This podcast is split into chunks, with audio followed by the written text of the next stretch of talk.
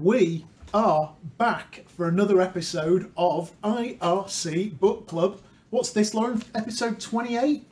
Wow, 28 weeks we've been at it. Amazing. One thing me and you aren't short of, Pricey, is sticking power. Yes. Maybe sometimes to our detriment, but in this case, the the I am told by Lauren reliably that the user numbers keep going up. Every week. Nobody seems to like it on LinkedIn, but the user numbers do go up. Yeah, before we start, do us a favour, everybody. Come on, like it. Doesn't mean you're looking for a job and you're going to get fired. Hit the like button, hit the share button, tell the world about it. It's worth it because it lets us know it's worth creating the content. And it gives us a bit back. Come on, man. Yeah, spread the love. So, this week we are on chapters 7, 8, and 9 of Sales Leadership by Keith Rosen. If you'd just like to take the book to the camera and show the uh, viewers at home, for those watching on telly, on Tinterweb, you can see that's the book we're on. We've been having a fun time with this one, haven't we? We have. I've got to say though, come on, Keith. This was like a straight ten for me, but on my bar chart, it's slipping a bit now. Yeah, I, right. I tell you, and, I, and I tell you what my measure is. Are we in the doldrums of I tell you what my measure now? is with these kind of things is is I read the book normally when my daughter is doing some taekwondo thing, and it's you know it's a good thing to do, and, I, I'm getting into it. And then we come and do the book club, and then just before we do book club, I sit down and I look at my notes and I think, oh, I wonder what I put in my, my notes, and I'm finding I'm putting less notes in it, and it's not because I'm not reading the book with any less fervour, it's because I'm making less notes, and I'm just thinking to myself, come on, Keith, it was an eight, not a ten. These last three chapters, I think, for me. Yeah, I'm quite with you on that. So the, the three chapters are. But they're definitely worth reading. They're definitely good. I'm not for a minute wouldn't wouldn't say it wasn't because it is. But come on, Yeah, so the three chapters are entitled Chapter 7 is Creating Unity, Trust, and the Art of Enrollment.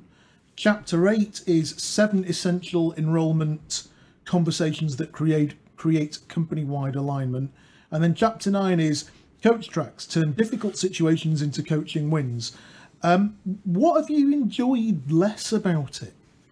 I feel like, and you know what I'm like. I like to be told things once, Yeah, all right. not twice. Yeah, you can get a little bit irascible if told something repeatedly. Yeah, and I feel like, yeah, yeah, yeah, I get it. You've told me that. I understand it. You're just telling me it again. But nonetheless, do, do I think it's correct in terms of what the guy says? He's 100% right. Absolutely 100% right. And but there if is you've some read, good stuff in here. definitely, yeah, no doubt. I Uh, have but if found you've read the, le- picking at it like I do with a chicken. if you've read the lead system, you will know that E stands for enrollment. Yeah, Listen, enroll. yeah. Oh, So we've done enroll. But there's a lot. But we're going deeper into enroll now, aren't we? Yeah, and and yeah, like I say, I can't knock Keith. We're going to go through some And stuff, and he's right. to be fair, we are going deeper into enroll. But as you know, on a number of shows, I I've been really negative about uh, a lot of writers uh, who've written books where they haven't deep dived into the content. Yeah, yeah, and they've stayed at surface level because actually what they really want is for your boss to ring up and buy 20 grand's worth of training. yeah, yeah. And yeah. actually, fair play to the author here. You'd buy training off this guy as well. A, I'd buy the training, but B, actually, I could pick up the book and I could use it as a manual Yes, it's a manual. Yeah, rather hundred than necessarily a surface level text that's written to sell me some training. Exactly, and let's be clear. This chapter enrollment is about having a a, a more detailed look into getting people enrolled. Yeah, so I let's talk about it. Dispute so- that really. th- there's some really interesting bits, and uh, some of it is, some of it's obvious and some of it's not. People are motivated by what they want, not what you want. Yeah, I mean, I underline that obviously. You know, I remember when I when I first churned my first entire sales team, and they all left by you. Good choice then. Yeah, you made the right decision. um, but when I did, I remember uh, being hauled over to Manchester, and the MD at the time, Peter Ingram, sit me down and saying, "What you've got to think about, Johnny, all the time is what's in it for them."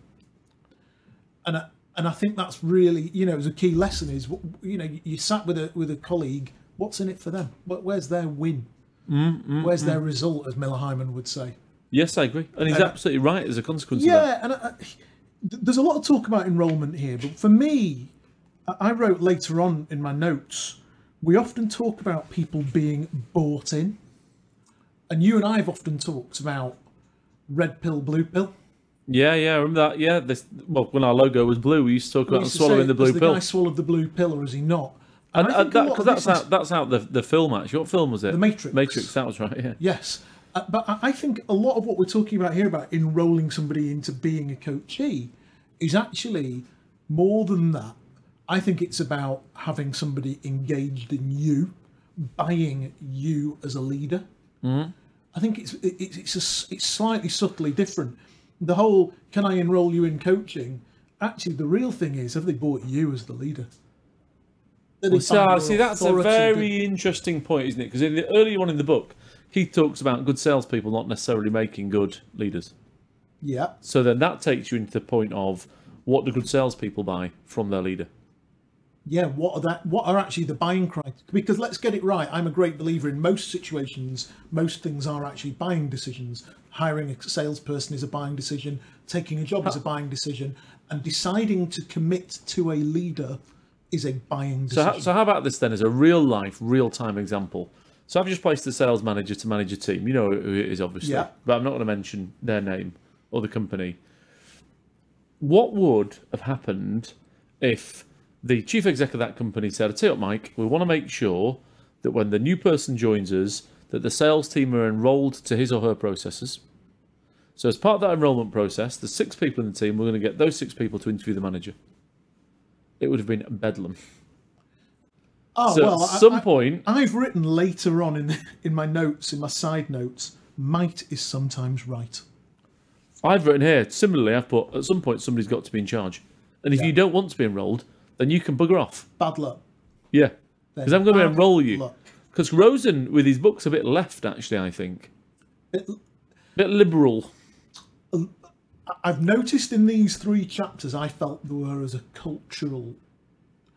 I almost wanted to say maybe this needs a rewrite for the UK audience. Oh, do you reckon this is an American audience? I, I just felt culturally, it's almost a little bit like I felt like it needed localizing Right, yeah, it's a fair comment, actually. from some of the language, and that some of the language that's been written in some of the chapters we've got here as we d- dive further in during the show, I just thought you'll not get away with that language over here. And my God, in the north of England, you'll get lynched. Well, the people just ignore you and take the mickey out of you, they? They'd all be sa- they'd all just be on. Have you heard about our new sales Have you heard yeah, what he said in the sales meeting? Have you heard what he rang, rang and said to me? So I think some of it's great, but I did think some of it needed. It's almost like software that needs localizing because it's bloody good software. but it- yes, I think that's very true. It's fabulous software. It's as a methodology of working. I thought great, but I, I switched off a lot when I was reading it because I was thinking you just can't say that to a British salesman. Yeah, I think you're right, and and I hadn't thought about it like that, but I sort of stopped taking a lot of notes, and I'm picking things out now to take notes of in this enrolment process. Um, I mean the the next big, I don't know what page you're up to here. So where are we? I, I, so I wrote. Um, we're on. duh, duh, duh, I'm on page 122. He goes, it's not what they Crikey, want. you've really skipped on. Yeah, yeah, exactly. Yeah. The, the bit where I wrote "might is right," if we go back to that, he's put here, manager. You all need to focus on inputting accurate information. We need about every customer into our. oh well, look, I put exactly the same thing. I put somebody needs to be in charge. and I wrote, but sometimes might is right. Equally, we can get lazy and stop selling. Stop selling. I think I can sum the whole book up by saying that the people who work for you are customers and they buy from you and your blarney.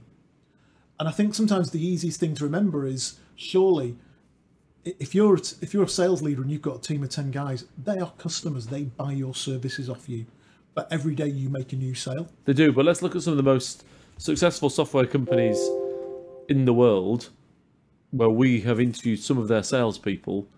What would you say their sales people's persons uh, relationship is like with their manager? Is it one of admiration and enrollment, or is it one of fear? it's probably about 50-50 and there are some very, I very reckon it's seven. I reckon it's 90 10. Well, I, I, a I fear. spoke to a client today who parted company with a sales leader we put into the business about a year ago. Yes. He was a very inspiring leader and very coach, coaching focused, and very well loved by his team. But the reality is, the number didn't come in, and he's now looking for a new job. Correct. Um, does that mean he's bad? So should No. so so should he have said? Um, And at the time, that client's brief to me was that his focus was to hire a coach. It's interesting because I play Satan. That was the core brief. Was I've got good people here who have been badly led, but who will perform with a good coach, and I put a good coach in. Yeah, I know you met the brief. I remember it because you beat one of my candidates. But the Who was much more forceful as a man. but the guy in the end didn't quite last the course. Exactly. But I did, uh, just to go back to your point, I did go back to that. And I mean, you know, Rosen says some great things. There's no such thing as a difficult conversation. You're right. S- Stop creating things that aren't there. Oh, oh You're yeah, right. let, us talk about this bit here about confrontation. So there's part of the, the thing about there's no such thing as a difficult conversation, dealing with an underperformer and all, all that. Um, man, and the quote that I, that I came to here is managers and salespeople continually experience the fight or flight syndrome when faced with conflict or challenging situations like the ones mentioned. So there's some examples here around uh, alternative ways of thinking around certain difficult ques- questions like dealing with underperformer, performance reviews, compensation changes, changing policy internally. And these are all things that sales leaders They're face. real. They're real life things. Because let's are- get right. In fairness to stuff. to Rosen, this is very software centric, you know, isn't it? strained into personal relationships between team members, especially if someone wronged the other person. You know, we had a guy work for us who was a bully. We nearly had a fight once. Well, he was a bully, and it, there was a moment where actually he was physically intimidating a colleague in the office. It's a shame it wasn't a fight. It was close. Yeah, because the bully, I think, would have lost actually. Oh, without a doubt. Um, I think the guy that he was bullying was just sort of not rising to it.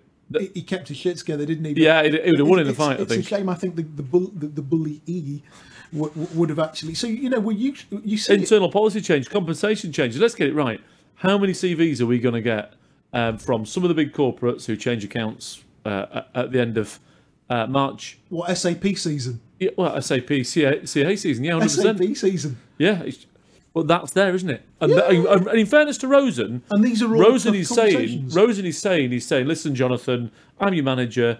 I've just moved your accounts from X to Y. How do you feel about that? yeah. Great, And, he's, and- absolutely and, what right. he's saying is that di- these aren't difficult conversations. The difficulty is in your mind. Yes, in many respects. Um, you know, quote unquote, rather than approach these conversations like a charging rhinoceros or sticking your head in the sand to avoid them, hoping these problems magically disappear. What if the real conflict was all conjured up in your mind? And he talks about not creating things that aren't there, which is a little bit like having a difficult conversation with a customer, isn't it? Sometimes you create the objection because you're nervous about the objection, Hmm. and therefore you project the objection onto the client. That's all very subtle psychology stuff True though. but you do you can transfer an objection into a customer because you're so Well, Keith about it. calls it a self-fulfilling prophecy. yeah and he's saying it's not the other person's responsibility to communicate the way you like to communicate. The best leaders align their communication style with the way other people like to communicate. Too right. Fair enough. Um, so difficult conversations as a self-fulfilling prophecy. I thought oh, that's some really interesting points around that. Um, and then i like this what i want for you is in the steps to enrolment. So he goes on on page 126 steps of enrolment. Yeah, yeah, yeah, yeah, yeah. Step one, is. I underline that. What I want for you. Yeah, yeah, yeah, yeah. Yeah. Um, step two, what I want for you. And I'm sort of with that. I'm not quite sure I'd precisely use that linguistically. Well, I put here. I put on the next page. Actually, I put this is a nice structure, Yeah. but I'm not sure it'd actually work in the real world. Because I just think to myself, in the real world, whilst he's trying to be nice and enrol people and all the rest, I want this, I want the other. I think at some point you just deliver the message and say, "Listen, I'm changing your accounts. Full stop. That's it." What in a difficult conversation? Yeah, I think so.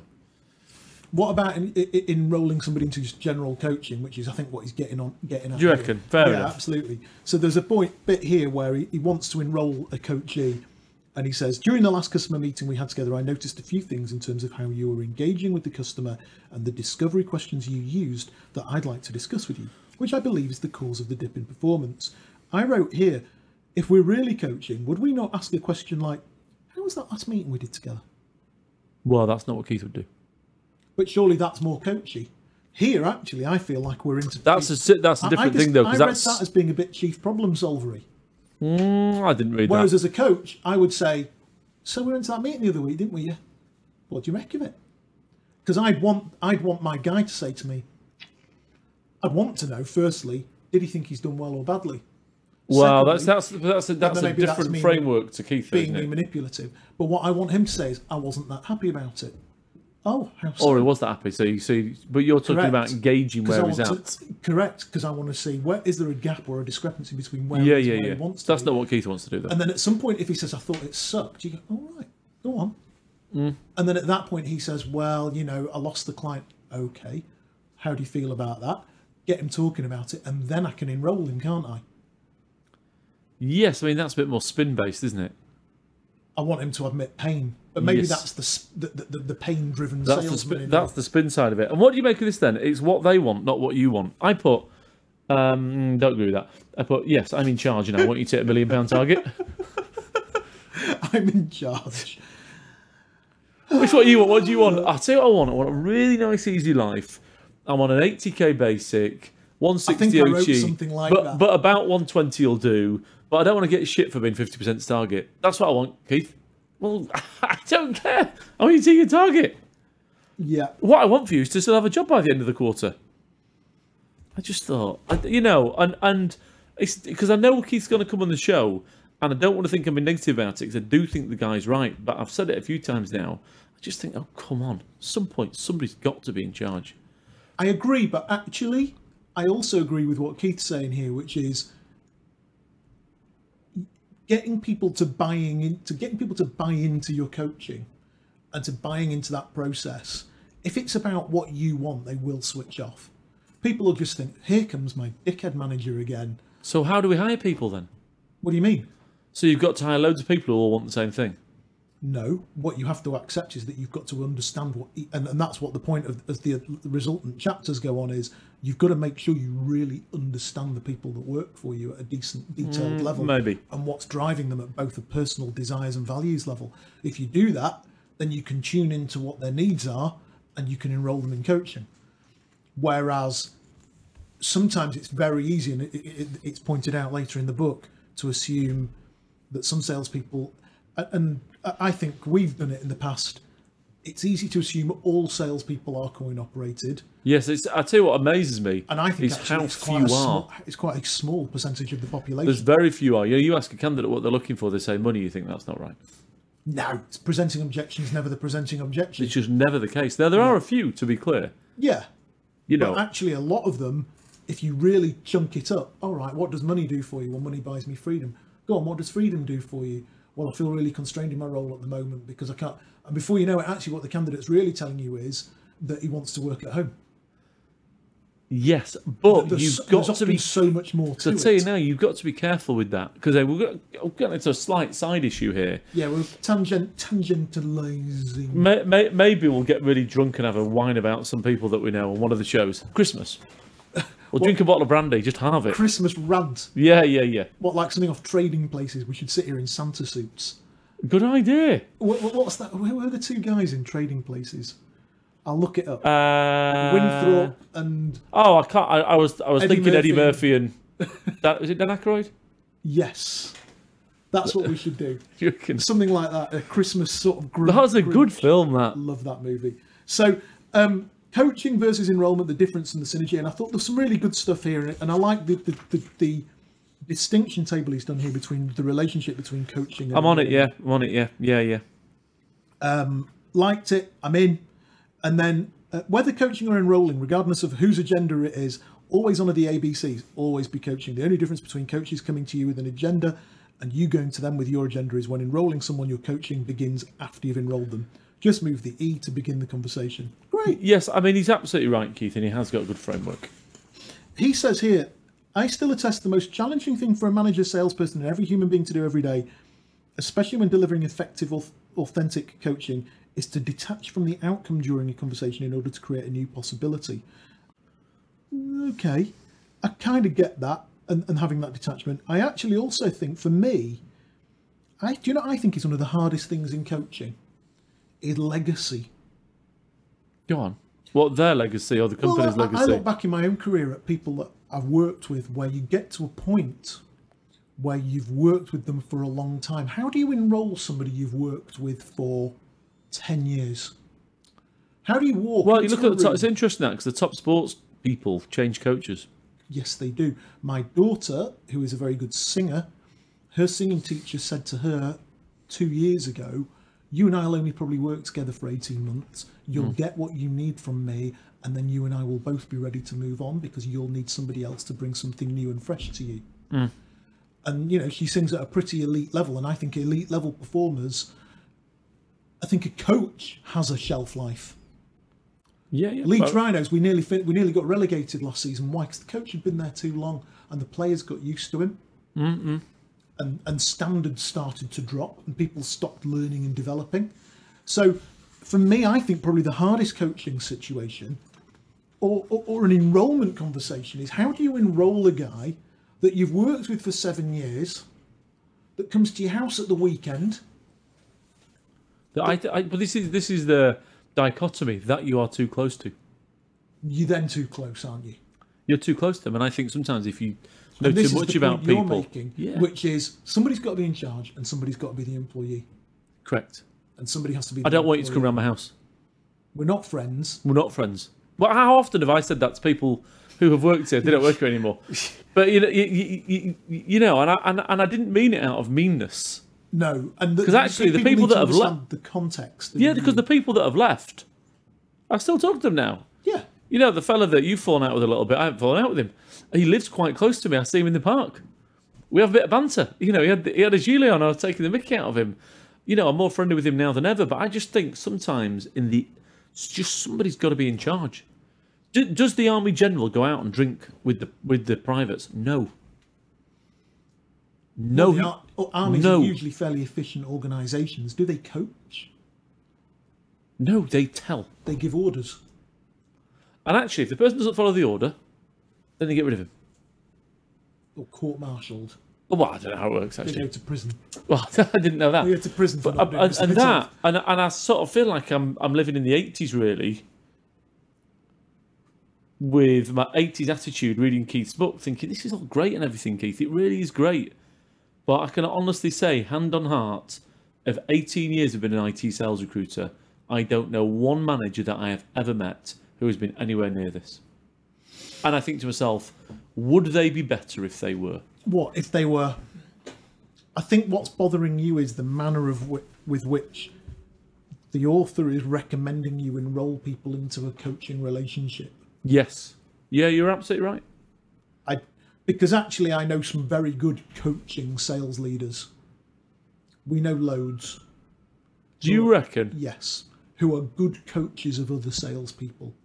I think we also know some abysmal ones, and I would actually say the proportion of naturally, well, firstly, I don't think that many clients actually want to hire a coach.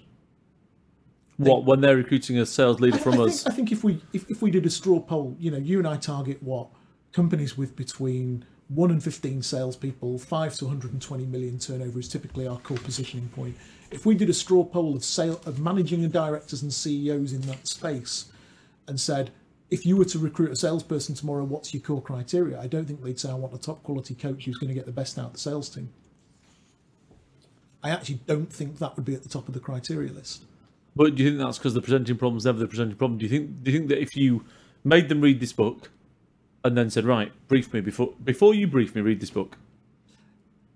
Do you think then, it'd change then their brief? Of course it would, yes. I think a lot of CEOs would then say, I need a top quality coach that's going to get the best out of the existing team I've got. Right. Here's and what I do. Next person who briefs me for a sales leader, I'm going to buy this book for them. And then say, brief me now, and then I want you to brief me again in a week and a half and tell me what you think. Yeah. You're all right, agreed. I I'll think you'll get a big sea change in, in thought process because people will go, holy shit, I never thought actually somebody might actually come along and get more out of the existing team. Because one of the people, I can't remember exactly his What they name. or usually want is somebody to shuffle the deck chairs. What they want is somebody to get some results, and they'll say, "And by the way, I don't care how you get it.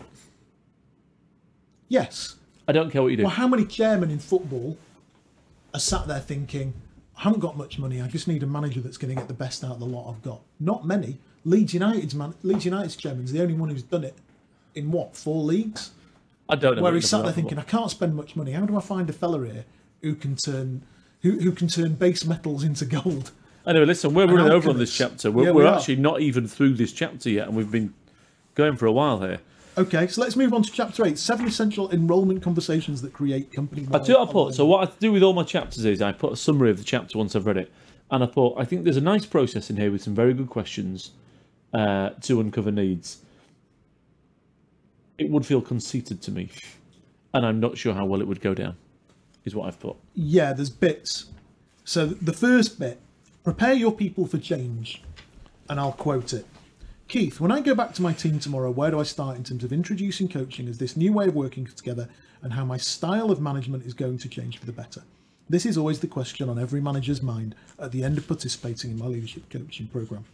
Bang right, Keith. That's that's the thing Mike and I are nervous about. And I've I've written here, you know, I think what every manager is nervous of is the mindset of the sales guys going, here comes the boss with his latest thing. Here he comes. He's been on some course and now he's going to make a load of changes. And then next quarter he'll go on another course and he's going to make a load of changes. It'll be about CRM next quarter. And i don't know, maybe it's the, the, the culture here, but sales guys are cynical. Um, and I, I actually wrote here, how do you do it? How do you do it? How do you prepare for positive change? And then, I wrote and, here, and then there's a gigantic email. uh, yeah, and I quote, I wrote here, I hate that. I mean, and I put it's a nice email, but it's very long. And if somebody sent that to me, I would be so cynical of it. I'd think, oh, Do you know, I'd sign out to enrolment before I. I once had a client, and I remember once having a terrible ethical dilemma with this particular client and a candidate. And I'm not going to go into the whole story of it. And I rang the client, and I've known this client for a long time, and he'd known me a while, you know, and he'd got to know me a bit, and he's a lovely fella. And I said, What do I do? I don't know what to do. I know the client is now. You two? I think we're talking 2003. I said, I just don't know what to do. This is a real problem now. What am I going to do? And he said, Johnny, you're going to TTT. I remember it, yeah. And I I went, What's. TTT? And he said, Tell the truth. Yeah. And I think actually, this is all really nice, but I think actually the easiest way around it is to tell the truth. Hey guys, I've been on a course. It's all about coaching. 100% right. I've been on a course. It's all about coaching. I learned a lot. I really want to try it. It'd really be great if you give me a hand with it. I think it might work. I think it might work, and I'm really bang on committed to giving it a go. I think I think we might I think we might sell a bit more. I think actually we might all sell a bit more. And actually, I think that everybody might grow a bit as a salesperson if I let you guys think a little bit more about how you want to grow and we can all really move this forward. Anybody up for it? Yeah, I'm up for it. Right, okay. I'm going to put some time in everybody's diary and I'm going to try and really stick to it. And I want you guys to hold me accountable for doing it. Is that all right? Yeah, great. I'm 100%. That that should have been the email, Yeah, not this massive one. yeah. Or an individual call of, listen, mate, oh, how was your course, boss? It was brilliant. I was wondering if I could talk to you about it, actually. Yeah. How What about what about? I'm truly excited about the new standards we're setting in our company. As our company grows, it's critical that each member of the team make a conscious choice to grow with us. I just You'd thought. lose a lot of people. You'd just Now I know I'm on the very end of the spectrum in terms of my cynicism, but a lot of candidates are quite, a lot of salespeople are quite close to me. a lot of the guys we deal with would crucify a manager for that. They'd just leave. They'd crucify that email. They'd be forwarding it to each other and they'd be really pasting it. But I think he's right. The sentiment's great. The delivery's awful. The sentiment of sit down and think about how are you actually going to enroll people? What are you going to say? That's the real message is Yeah, yeah, yeah. I don't I don't like the prescriptive scripting, but actually the message of it's funny because I like Listen- a lot of his scripting actually. yeah beforehand, but in the, these chapters I haven't enjoyed it. So I think what the real message is, sit down and have a think. How are you going to do it? What are you going to say? I mean, the next What, one. what are you going to say and what's the benefit to them? I feel like I've let you down. Whoa. For that, please accept my apology. Whoa. I mean, you, you know what I'm going to say about it. I put here, I just think I've found a better way. I don't like self deprecation, full stop, Actually, I think I've let you down. That's just all very Lance Armstrong, isn't it? Do you know what I mean? I don't know much yeah, about I Lance cheated. I Armstrong. took steroids for seven years. I'm terrible. It's too flagellatory for me. This one, this one. Do you? This is this is page 138. This is the third way of scheduling a one-to-one meeting. Do you have a few minutes now to discuss, or are you in the middle of something? Um, yeah, yeah, I'm busy washing my hair. But it's just, but you know, I'm knocking it and I'm pasting this a bit, Keith. But I've got to say, the sentiment itself is great. I just would in the UK yeah. market, I just word that more. And that's my point about localization. I think, you know, you take some guy from Manchester. Have I caught you in the middle of something? I think I've let you down. What? You what? The phone's gone. Yeah. Um, he's not there anymore. well, the phone would still be there, but he- he'd just be sat there. Whereas if he can phone up somebody and say, "Listen, uh, I'm going to try something that I think might make our Just honest. sales coaching better," I've been on a course. Bloody hell, I loved it. Really? What was it about, boss? and that's what I mean. It's a, this at the start of the chapter. It's a beautiful process. I just don't think it, it would work. Yeah, really. but I think the point, which is the real point of the chapter, and I think, the point of the chapter's spot on. yeah, which is think hard before you start enrolling people. Spot on. What are you going to say? What's your pitch? Spot on. Absolutely spot on. And actually, what what perhaps it should really say is think hard, look at every member of your team, and then think what's the pitch, because going to need a different pitch for each one. yes, I agree. Um, then there was a bit here where it, it- how would you define my so that this sort What of page you on?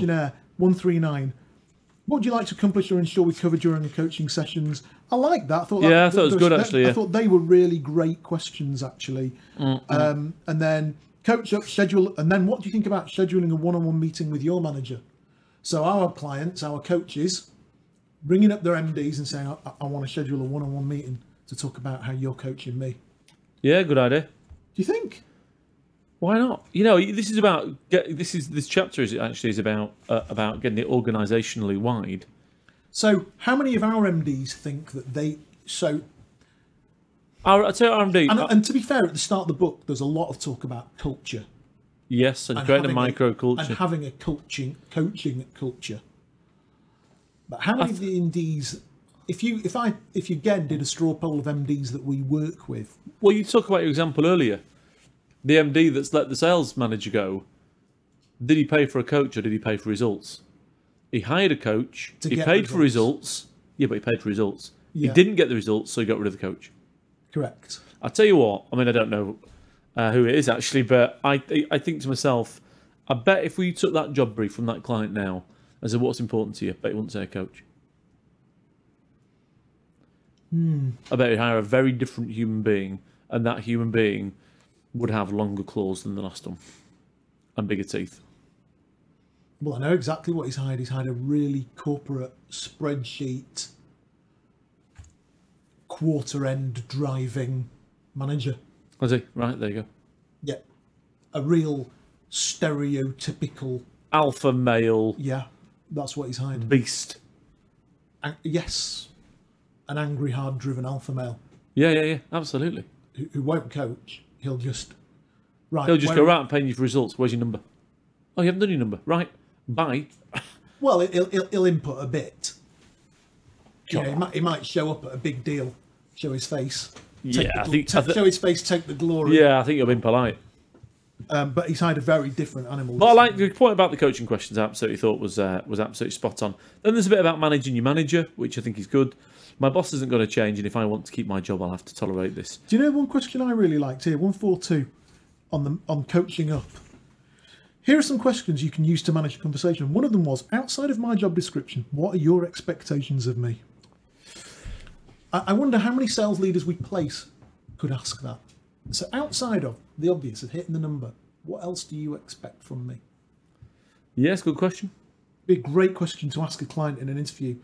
Um, and then I've written here though, next to some of those questions, they could work, but they could be perceived as being a bit sycophantic and grovelly. I- think again they'd need translating for the local audience. Yeah, and like I say, I just this is why this, th- these chapters But are. they're bit- great questions. How would you score me around coaching, efficiency, collaboration, brand? So in many respects, that's almost like doing a reverse review with your lead. You know, a sales director going to a leader and almost saying, "I'm gonna, we're gonna do a review today. These are the questions I'm going to ask you. yeah, it's- You're going to review me on these things. What do you reckon?" And actually, I think a lot of leaders would. Let's get it right. Where is the greatest level of turnover in the market? It's usually at leadership level. Leaders get beaten up fast. yeah, well, they're, they're they're getting people are paying them for results. It's like football, isn't it? You know, football Yeah, yeah, I agree, I agree, I Football agree. clubs turn managers over. but that's because chief execs get burnt quickly as well, don't they? Yeah, people need results. The further higher, the higher up the tree you go. Yeah, people need results, so managers get blamed. Yeah, exactly. But how many managers actually could perhaps manage the criteria upon which they're assessed outside of the core basic revenue to the point at which it makes an impact on their ability to then actually make an impact on the revenue? So, i.e., look, we're getting there with the revenue, I'm coaching them, there's a steady improvement, you've got to hang in there. Hmm. Okay. I mean, Just I, thought. yeah, I don't, I don't disagree with you. Um, And then there's a bit here that I've highlighted on page 145, um, which I put here i- i- is a, a really big point. And I'm What's just that? going to. The reality is that most managers Yes. truly Don't- don't know what inspires and motivates each individual person to perform. yeah, I think that's a really pivotal point Salespeople are often coin coin. Salespeople are coin operated and only motivated by money. Yeah. This cl- clearly this story refuted assumption. Secretary And it was a story about somebody Yeah. getting a 5k bonus. It was top performance 5k bonus, wasn't it? And the top performer won the top performance 5k but the top bonus. performer wasn't that bothered. Yeah, yeah, yeah. And I think a lot of clients don't realise how variable motivation levels are. Well, here's your problem though. Let's say you took this book to SAP. Oh, what we're going to do is we're going to design a different incentive system for each one of our 200 salespeople, 2,000 salespeople. 2,000 salespeople. Now let's look at what each ind- how each individual one wants to be coached, what they want to do in their coaching session. Let's send out a big questionnaire. But in your little microculture, you could. yeah, so but Keith's only like- saying to create a microculture so it becomes a company culture. Yeah, but sometimes you can't always create the company culture. And what he's also pointed out earlier on in the book is just create a microculture. For Yeah, but the my point is, so, so, so our point is, so let's say you work at SAP, for argument's sake, and you work for me, and I say, I'll tell you what, Jonathan, you're motivated by money, hit this incentive, I'm going to give you 5k.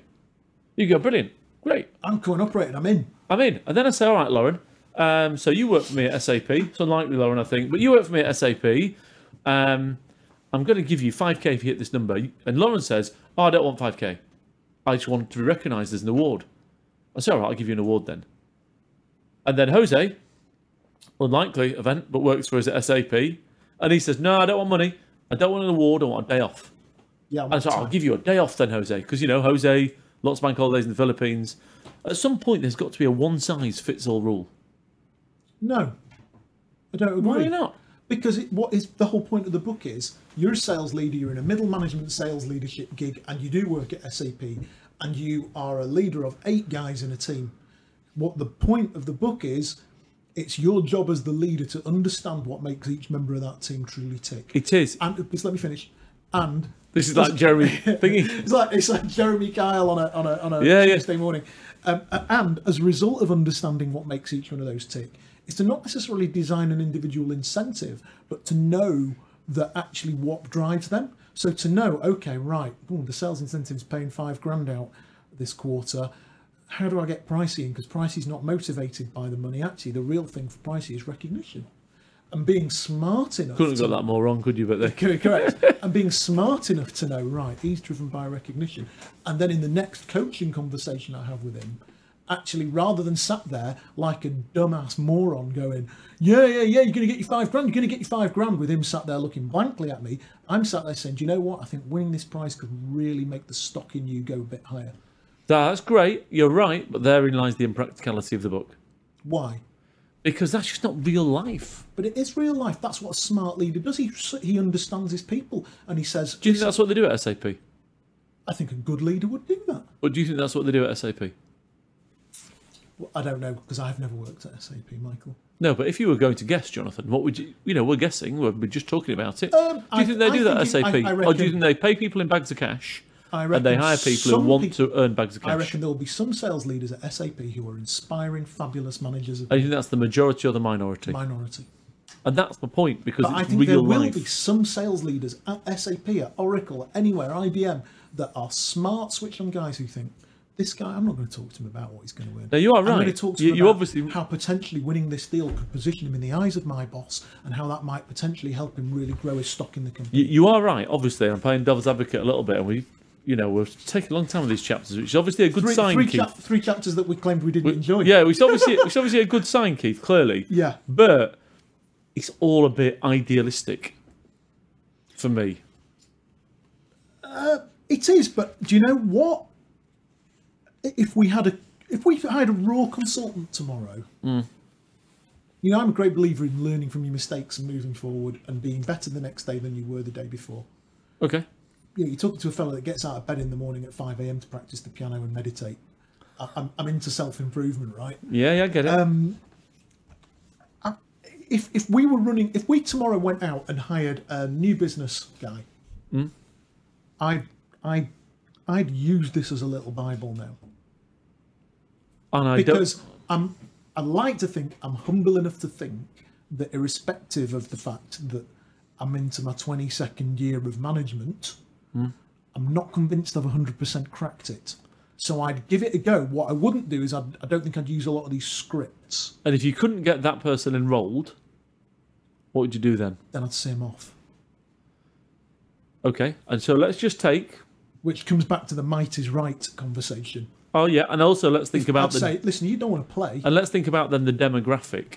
So it's likely that for our new business salesperson, they're going to be in their mid twenties purely by virtue of the 25, fact 26. that that's that, that's the that, that's the sort of age that would want to do this job.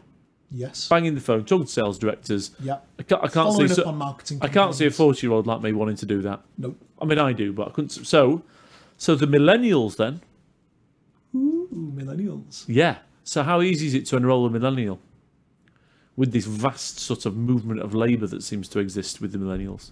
But I think that that's for me. I think that's what millennials want. Do you reckon? Yeah, that's the whole that's the whole issue, isn't it? That the millennials feel. Well, you've got two problems with millennials because we've hired plenty of them and we've fired plenty of them, haven't we? Yes. Is your millennial salesman often turns up thinking he knows it all and does have a sense of entitlement, which is notably why am I not dealing with your most senior clients on your most senior Yes. projects four weeks into the job, you bastard? Um, that is true. Um, but equally, there's we, we've recruited plenty that are actually and have been very grateful for being taught, being coached, being trained, and being developed. So I think enrolling a, a millennial salesman. Don't them be that grateful because they don't work here anymore. Or is that because the might no, that's because the, or the market changed? Or? market changed, and also I think that we've often led with, "Listen, we'll coach you, but might is right, and if you ain't hitting your number, you're off." Yeah, it's, it's, a, it's a moot point, is it? Are we are we also doing chapter nine today? Yes. Right, we need to crack on with this. So, uh, action plans, really good. And then you've got that whole. I liked that thing here at the end of preparing your people for change about what your top priorities, motivators, and values Yes, I like that. with the little word cloud. Yeah, yeah, yeah. I thought that was all right. That I, I, I'm not necessarily sure I'd use the word cloud, but what I would ask is, and you know, it's one of my favourite questions anyway, which is, what's important to you?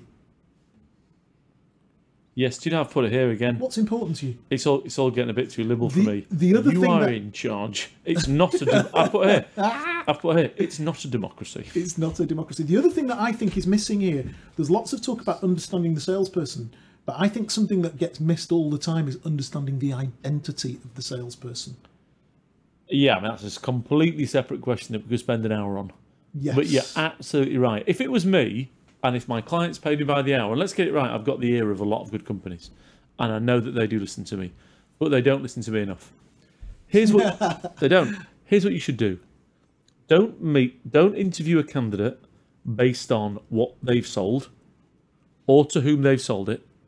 Interview a candidate on their identity and how it matches your culture, Yes. and that's it. Identity, identity, identity. And how it matches How the company's culture. they are at an identity If level. an, ident- if an identity level, they're right with the company's culture. It's interesting actually. A guy phoned me. Lauren heard it. I've not, and it's not happened for ages because we don't speak to candidates once we've placed them. So I placed the guy who started a week and a half ago, and he phoned me, and I thought, "Wah." yeah. I said, all right. He said, you sound surprised to hear from me. I said, I am. He said, why? I said, because we don't speak to candidates once we've placed them because the clients think we're blooming headhunting them. He said, I just wanted to let you know it's brilliant here. Love it. Always like those ones. Yeah, and I said, why? And he said, because they're really like me, these people. Right. Because And I tell you what, I matched him on that basis because I knew that client. And my point is understanding the identity of the guy that's in front of you in your team. Yeah, yeah, exactly. Because how many of them aren't salesmen? yes, but it's fine having a non-salesperson in a non-sales culture. Or it's fine having a guy that doesn't see himself as a salesperson, but understanding that and understanding what he does see Well, himself well, as, well, and working with that. well. Let's look at it a different a way. Let's look at it a different way. What's the difference between Mimecast and Servelec? Mimecast, they're not clients. Not, neither are clients, by the way. sales Ma- environment, Mimecast, sales environment. sales environment, boards on the wall, boards on the wall. Who sold what? Incentives, prizes, sell, sell, sell. Servelec. Not really a sales company. Just an That's the old- point, just and an that's the- engineering. And that's the difference between the two salespeople. parts. You know, you can, you know, one sells commercial, one sells health, whatever. That's irrelevant, really. Yeah. So a coaching conversation is really going to happen at Servelec? No. Exactly. And that's my point about the real world application of it. Anyway, chapter nine. Turning difficult situations into coaching. Now, this is a brilliant chapter, actually. This has gone back up for me, this, Keith, Why? because this is real life. All right.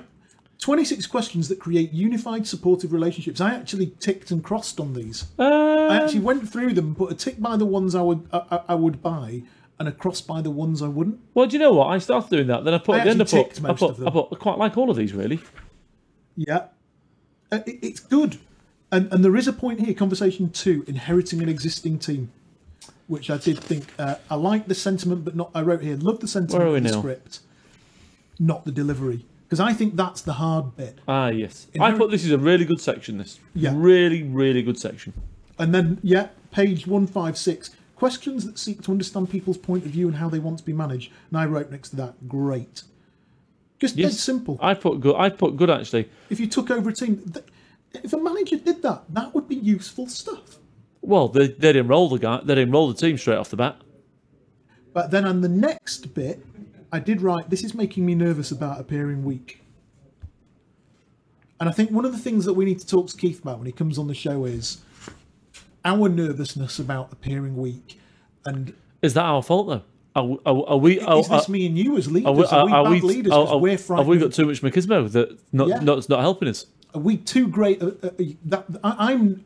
I've been freaking out about my nervousness about appearing weak, having read this. Yes. Thinking, Thinking, well, I've never wanted to appear weak. Maybe I should have. maybe I need to be more humble. Should I be more humble? And I'll tell you what, i- i- if it's going to make me more successful, you know, You eat humble pie, absolutely. get me a bit, get, get me a few years earlier to retirement. I'm in. Yeah, yeah, but I agree. I agree. I agree. I like. I liked he was going on about pips, and uh, so basically he's talking about pips. He doesn't call them pips. He says don't call them pips actually. and then the yeah, pushing out plan. yeah, yeah, yeah. And basically he and says then the RIP, the rest, the, there's a rip and a pop. the rest in peace plan. I yeah. love that. The He's right though, Keith. plan. And what Keith's saying here that. is is saying you phone your person and say you've got a turnaround plan. There's going to one or three things going to happen. One, they're going to leave, which is fine. I'm in. I appreciate the support. Forget it. Four weeks of this and then a pip. They leave on their own. Or this sounds like a pip. It smells like a pip. Yeah. and it looks like a pip. But- is this a pip? But Keith's saying points one and two is great. Yeah. One, I'm in. That's great. Two, Yeah. I'm off. Great. Yeah. Three, oh, you caught me out. But Because I like tell you that. now, the oh, the pip thing, I you know we see loads of that happening. Why are you recruiting? Ah, I've got something on on pip. Right, great. Are they going to stay? It's a perfect callback for that. As a sale, as a, Oh. as a salesperson of recruitment services, callbacks don't get better. Because they just don't stay. They end up people Well, end up leaving, I getting would say ten percent. Ten percent. You actually ring and they go, "Well, actually, Johnny, I've turned him round." Can I tell you the best person at pips I've ever seen, Yeah. or ever come across, I should say, and he should take this as a compliment. Is Dean Carroll, the MD of uh, Expedition. Oh, really? I can't remember what it was now, and I think it's quite a long time ago actually. Well, it he- he- stands out in my mind so people around. supportive. But then he's not putting people on pips, is he? He is, What but he puts them on people a pip to help them. He's putting people on a 30 day strategy or a Yeah. 60 day strategy. Now, I mean, it's a long time ago this when he talked to me about it, but I can still remember it, which shows how rare it is. Whereas a lot of other clients, yeah, yeah, got something in a pip, Mike. Let's start going because I want somebody to replace them when they've left. Most pips are in reality There's the HR process. a HR process So they don't get sued. somebody off. Yeah, 100%, that's what they are. yeah. They're a HR process for an employee that's been there over two years that we can't just automatically Yeah. fire. Uh, absolutely, but I did like that the whole 30 day turnaround strategy. I I- and, and But- but I is- did make a note, which was maybe coaching salespeople into champions could actually warrant a return visit of Keith Rosen because that did make me want to read that book. Um, I don't know. Yeah.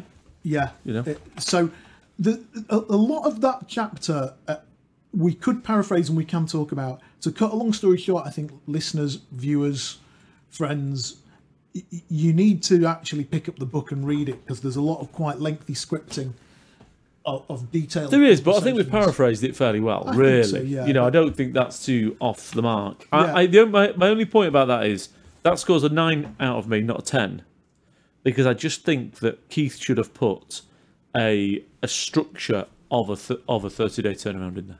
Bit more detail on on that I thought structure. because his lead structure, I really I like anybody that's got a structure. The Wolf of Wall Street, whoever it is, I don't care. Yeah, I like a structure You that like you a can follow. nice model with, with arrows. Yeah, it, yeah, hundred percent, I do. And I felt like Keith's so good at putting models in there. He should have put a model in there. Yes, and maybe there is one in in, in, in the other book. Possibly, yeah, possibly. Maybe there's a, a deeper one. So that's been a good episode. I think we've been talking for a while here. How long have we been talking, Lauren? 50 minute show this week. I know. I try. I tried to. by- It, went by like a flash. Yeah, well, it's good to have a little bit of conflict in it as well. Yeah, I, well, I, well, I think what's interesting is we weren't that excited about the three chapters we've read, but actually, I've really, I've still really enjoyed them and found some really useful content. Oh, let's be clear. It's a good is the need book. for localization. I don't know when it's out on Amazon, but I, I would definitely write a review on It's on. out. It's because Amazon is short of copies. Oh, is that what it is? Well, it's a definite purchase. Yeah, uh, absolutely. I mean, I, I use an electronic copy. I bought mine on Hive. Uh, you can get it on Amazon as Kindle. Uh, go do. It is a good book. Follow along, read along. And if you're still here and you're still listening at the end of the show, do us a favour smash the like button or hit share on LinkedIn. That would be brilliant and really help us along. Let us know that it's worth creating the content. We'll see you all next week. And then after that, Keith's on the show. Oh, brilliant. Look forward to it. I'm really looking forward to it, actually. Yeah, me too. Hundred percent. We've got to sort out a few technicalities, but it should be really good. Thank you very much, everybody. See ya.